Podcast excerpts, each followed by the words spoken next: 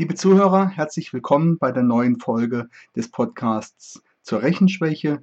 Heute möchte ich etwas zu dem Teufelskreis Rechenschwäche erzählen, wie er entsteht und auch Wege aufzeigen, wie man aus diesem Teufelskreis wieder rauskommen kann. Ich hatte in den letzten Folgen meines Podcasts etwas zu den typischen Stolpersteinen beim Rechnen lernen erzählt. Die typischen Stolpersteine beim Rechnen lernen, an denen rechenschwache Kinder oft hängen bleiben, sind einseitiges Zahlenverständnis, fehlendes Stellenwertverständnis, diffuses Operationsverständnis und oft daraus resultierende mangelnde Beherrschung der Grundaufgaben. Wenn Sie dazu Näheres äh, hören wollen, empfehle ich Ihnen den Podcast Stolpersteine, den ich äh, auch in diesem Feed aufgenommen habe. Mein Name ist Dr. Thomas Royard, Mitbegründer der Praxis Kopfsalat in Freiburg. Weitere Informationen zu mir und meiner Arbeit finden Sie auch auf der Seite www.kopfsalat.de.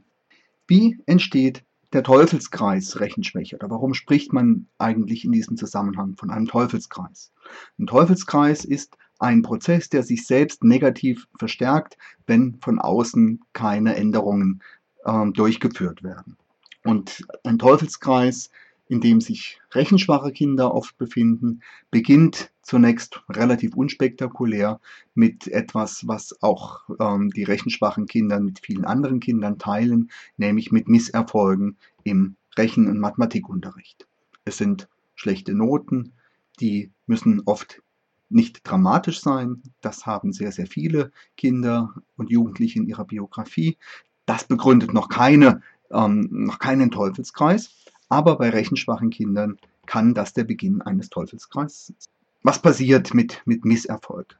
Man kommt nach Hause, man ärgert sich vielleicht darüber, die Eltern nehmen es zur Kenntnis, die Lehrer nehmen es zur Kenntnis und es ist oft verbunden mit dem Appell, ja, sich mehr anzustrengen, diesen Misserfolg als Anlass zu nehmen, um das Lernen zu intensivieren und möglichst in der Zukunft aus diesen Misserfolgen Erfolge werden zu lassen.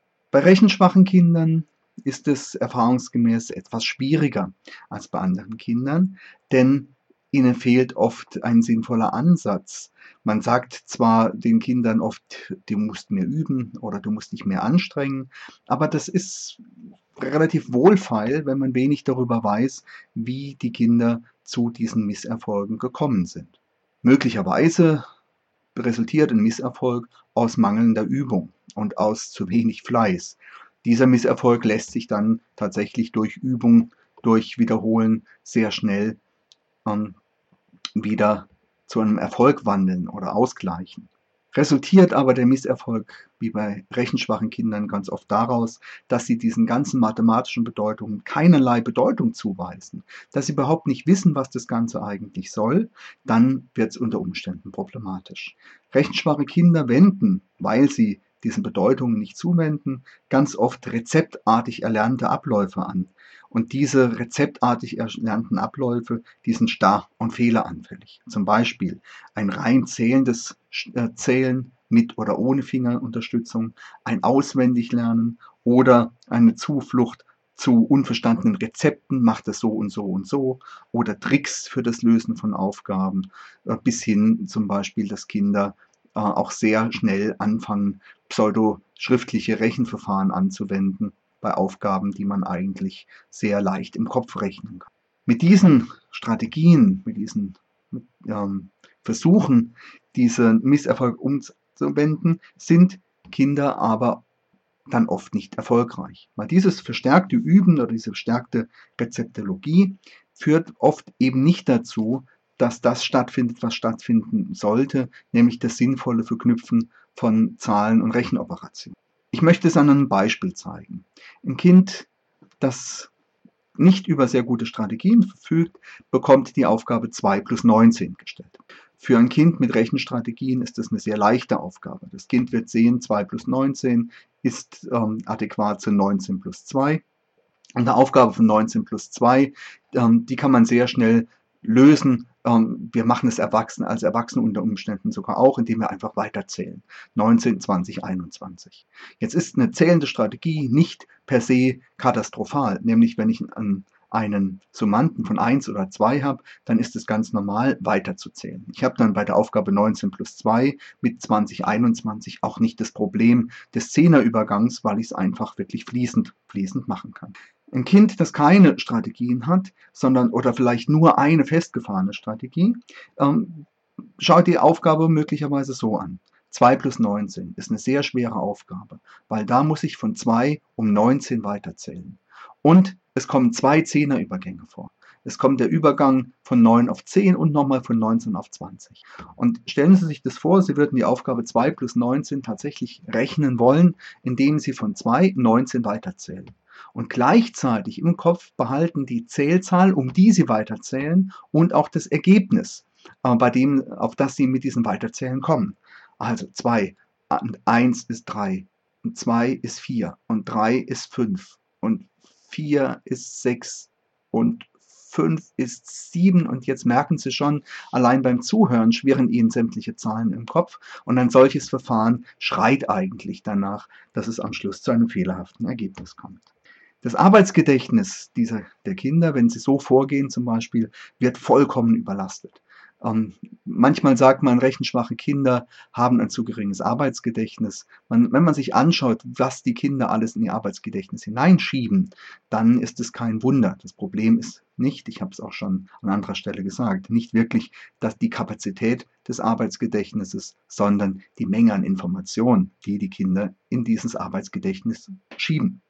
Kinder nutzen zum Beispiel, oder rechenschwache Kinder nutzen zum Beispiel auch nur einen Teil ihrer Ressourcen. Zum Beispiel, das ist aber nur ein zwar typisches Beispiel, aber auch nicht unbedingt zwingend für alle rechenschwache Kinder zutreffend, werden Zahlen nicht in Raumbeziehungen gedacht. Zahlen werden nicht in Relationen gedacht. Ähm, wir haben oft Vorstellungen von inneren Zahlenräumen. Wir wissen zum Beispiel ganz oft so intuitiv, in welcher Nähe sich Zahlen befinden. Also wir wissen zum Beispiel, dass die Zahl 17 sich in der Nähe von 20 befindet ähm, und wir wissen, dass die Zahl 95 sich in der Nähe von 100 befindet und repräsentieren das oft auch so mit visuell räumlichen Vorstellungen. Rechenschwache Kinder können das oft gar nicht. Sie können zum Beispiel gar nicht sagen, ob die Zahl 16 jetzt näher an der Zahl 9 oder näher an der Zahl 75 ist. Das wäre so eine typische Frage, für, die für nicht rechenschwache Kinder oft sehr einfach ist. 16, ja, das ist irgendwo in der Nähe von 10 und damit auch in der Nähe von 9 und nicht von 75, weil das ist eine viel größere Zahl. Bei rechenschwachen Kindern ähm, ist diese Aufgabe sehr schwer, weil die 16, da sehen sie eine 1 und eine 6 und die 9 ist für sie eine große Zahl und die 75 ist 7 und 5 ist auch irgendwie eine große Zahl, aber die 7 und die 5, die sind in der Nähe von der 6 und das macht die Kinder oft schon wieder unsicher. Also diese, diese Vorstellungen, die wir beim Rechnen oft nutzen, die fehlen rechenschwachen Kindern sehr oft. Und sie haben auch oft keine Strategien, um die Plausibilität ihrer Ergebnisse überprüfen zu können. Also wenn zum Beispiel eine Aufgabe 7 plus 8 ähm, dann wissen viele so intuitiv, auch wenn sie nicht sofort das Ergebnis 15 sehen, wissen sie doch, dass das Ergebnis, naja, zwischen 10 und 20, sage ich mal, etwa liegen muss.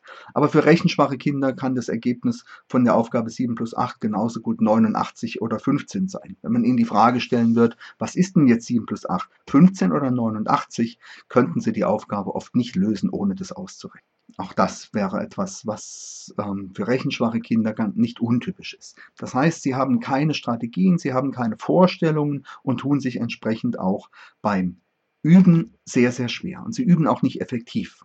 Sie üben vielleicht viel, aber in dem Fall ist es dann oft leider nicht so, dass viel, viel hilft. Im Gegenteil. Die Kinder haben oft trotzdem Misserfolg. So, jetzt haben wir den ersten Teil ähm, so dieses beginnenden Teufelskreises. Man kommt mit dem ersten Weg nicht raus und läuft weiter. Also es war Misserfolg, verstärktes Üben oder Rezeptologie und jetzt kommt trotzdem mit Misserfolg. Viele Kinder, die nicht rechenschwach sind, kommen da gar nicht in den Teufelskreis, sondern kommen mit dem Üben auch wieder aus diesem Misserfolg raus. Rechenschwache Kinder bleiben, Misserfolg, äh, bleiben am Misserfolg, weil ihre Übungsstrategien nicht zielführen. Was passiert, wenn man trotz permanentem Üben einfach nicht besser wird? Sondern sogar die Abstände zu den anderen größer werden. Ja, stellen Sie sich vor, Sie belegen einen, einen Tanzkurs. Und am Anfang ist es nicht weiter dramatisch, dass nicht alle gut tanzen können, aber jetzt merken Sie irgendwann, die anderen, die kommen, die kommen rein und Sie merken, hm, Ich komme nicht so gut rein. Und sie üben und üben und üben und üben. Und was merken sie beim Üben? Was kommt raus? Der Abstand zu den anderen wird nicht kleiner, er wird größer. Was passiert? Irgendwann fangen sie an, an sich selbst zu zweifeln. Es resultiert, oder an ihren Fähigkeiten zu zweifeln. Es resultiert in negatives Selbstbild, in negatives Selbstkonzept. Ich kann das nicht, die anderen sind besser als ich. Oder auch eine Negativierung des, des Sujets. Das ist aber auch unheimlich schwer. Und das Tanzen, das ist aber auch extrem schwierig. Und vielleicht hier schon hinzu, hm, braucht man auch gar nicht unbedingt, ist gar nicht so wichtig. Je nachdem. Ähm, oder ja, ich bin halt zu blöd dafür. Ne? Das sind diese, diese Dinge und diese Zuschreibungen, die dann sehr schnell kommen. Dann bewege ich mich wieder ein Stück weiter in diesem Teufelskreis, denn was passiert, wenn man etwas versucht, nur Misserfolge hat und schließlich sich selbst einredet oder vielleicht von anderen eingeredet bekommt, dass man zu dumm ist oder schicksalhaft behindert, dass das nicht schaffen kann, man wird es vermeiden. Es kommt dann dieses, ich brauche es auch eigentlich nicht, hm, muss das sein, das ist mir unangenehm. Man geht diesem aus dem Weg. Der Teufelskreis geht weiter. Ich rekapituliere ihn nochmal.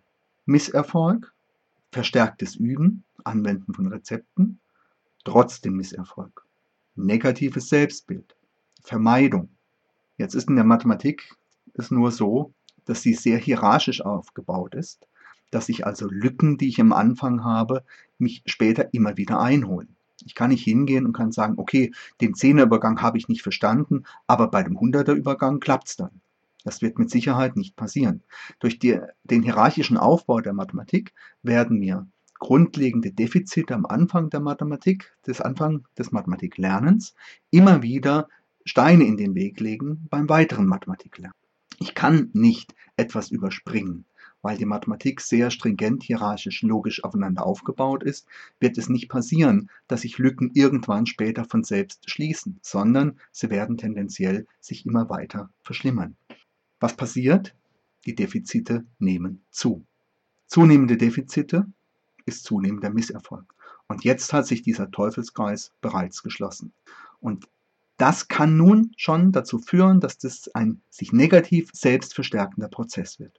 Wie so eine Spur, die sich im Kreis dreht und die sich immer tiefer einläuft und immer auswegloser zu werden scheint. Ich versuche den Teufelskreis nochmal in seinen einzelnen Punkten darzustellen. Misserfolg, verstärktes Üben, trotzdem Misserfolg, negatives Selbstbild, Vermeidung, wachsende Defizite, Misserfolg. Wie komme ich aus diesem Teufelskreis heraus? Zunächst ist es sinnvoll, sich anzuschauen, dieser Teufelskreis hat immer auch noch begleitende weitere Faktoren. Und diese Faktoren können ihn entweder weiter negativ verstärken oder es können Ressourcen sein, an denen ich mich orientieren kann, um diesen Teufelskreis zu verlassen. Das sind die Hausaufgaben beispielsweise. Hausaufgaben können ein Teil dieses negativen Übens sein dann ist es eine zusätzliche Belastung und führt eher zu Streit und Vermeidung. Hausaufgaben können, da wird, äh, werden wir später sehen, wie man aus dem Teufelskreis herauskommen kann, können natürlich auch sinnvoll sein, eine, eine Art der, der Sinnzuweisung, nur müssen sie dafür speziell aussehen. Das an der Tafel stehen in, deren, ähm, in der Schule ist von vielen Lehrern oft ganz gut gemeint. Sie nehmen schwache Kinder im Unterricht an die Tafel und versuchen mit den Kindern gemeinsam das zu erarbeiten. Das ist aber ganz oft sehr, sehr, sehr heikel, weil in dieser Klassensituation fühlen sich die Kinder oft sehr bloßgestellt. Das ist oft eine extrovertierte Situation, die die Kinder nicht, nicht mögen, die auch eher die Mitschüler selten, selten schätzen. Es gibt also wenig Fälle, in denen, da muss das Verhältnis in der Klasse und zum, Lehr zum Lehrer schon sehr, sehr, sehr gut sein, dass das ein unterstützender Faktor werden kann. Oft ist es zu, ein zusätzlich belastender Faktor für rechenschwache Kinder. Die Personen generell, auch die können natürlich sehr belastend oder unterstützend sein, je nachdem. Dabei wären zu nennen die Mitschüler, bei denen es sehr darauf ankommt, ob sie diese Schwächen als Schwäche erkennen, auf denen man drauf rumhacken kann, oder ob sie die Schwächen als Schwächen erkennen, ähm, das ein Appell zur Unterstützung und zur Hilfe darstellt. Das Gleiche gilt für Eltern, auch andere Verwandte, große, größere Geschwister, Großeltern. Und da kann es leicht passieren, dass ganz ungefragt Ratschläge gegeben werden, die dann noch mehr Rezepte und noch mehr Unverstandenes üben den Kindern ähm, anempfehlen oder auch emotional mit, mit Belastungen, mit Streit, mit Vorwurf reagieren. Umgekehrt können das natürlich auch Ressourcen sein, die die Kinder positiv stützen. Aber eine positive Stützung ist nicht zu sagen, ach, Mathe ist ja auch nicht so wichtig, das brauchst du ja auch nicht. Das ist kurzfristig vielleicht mal ganz, ganz hilfreich und ganz gut, mittel- und langfristig wenig, wenig sinnvoll.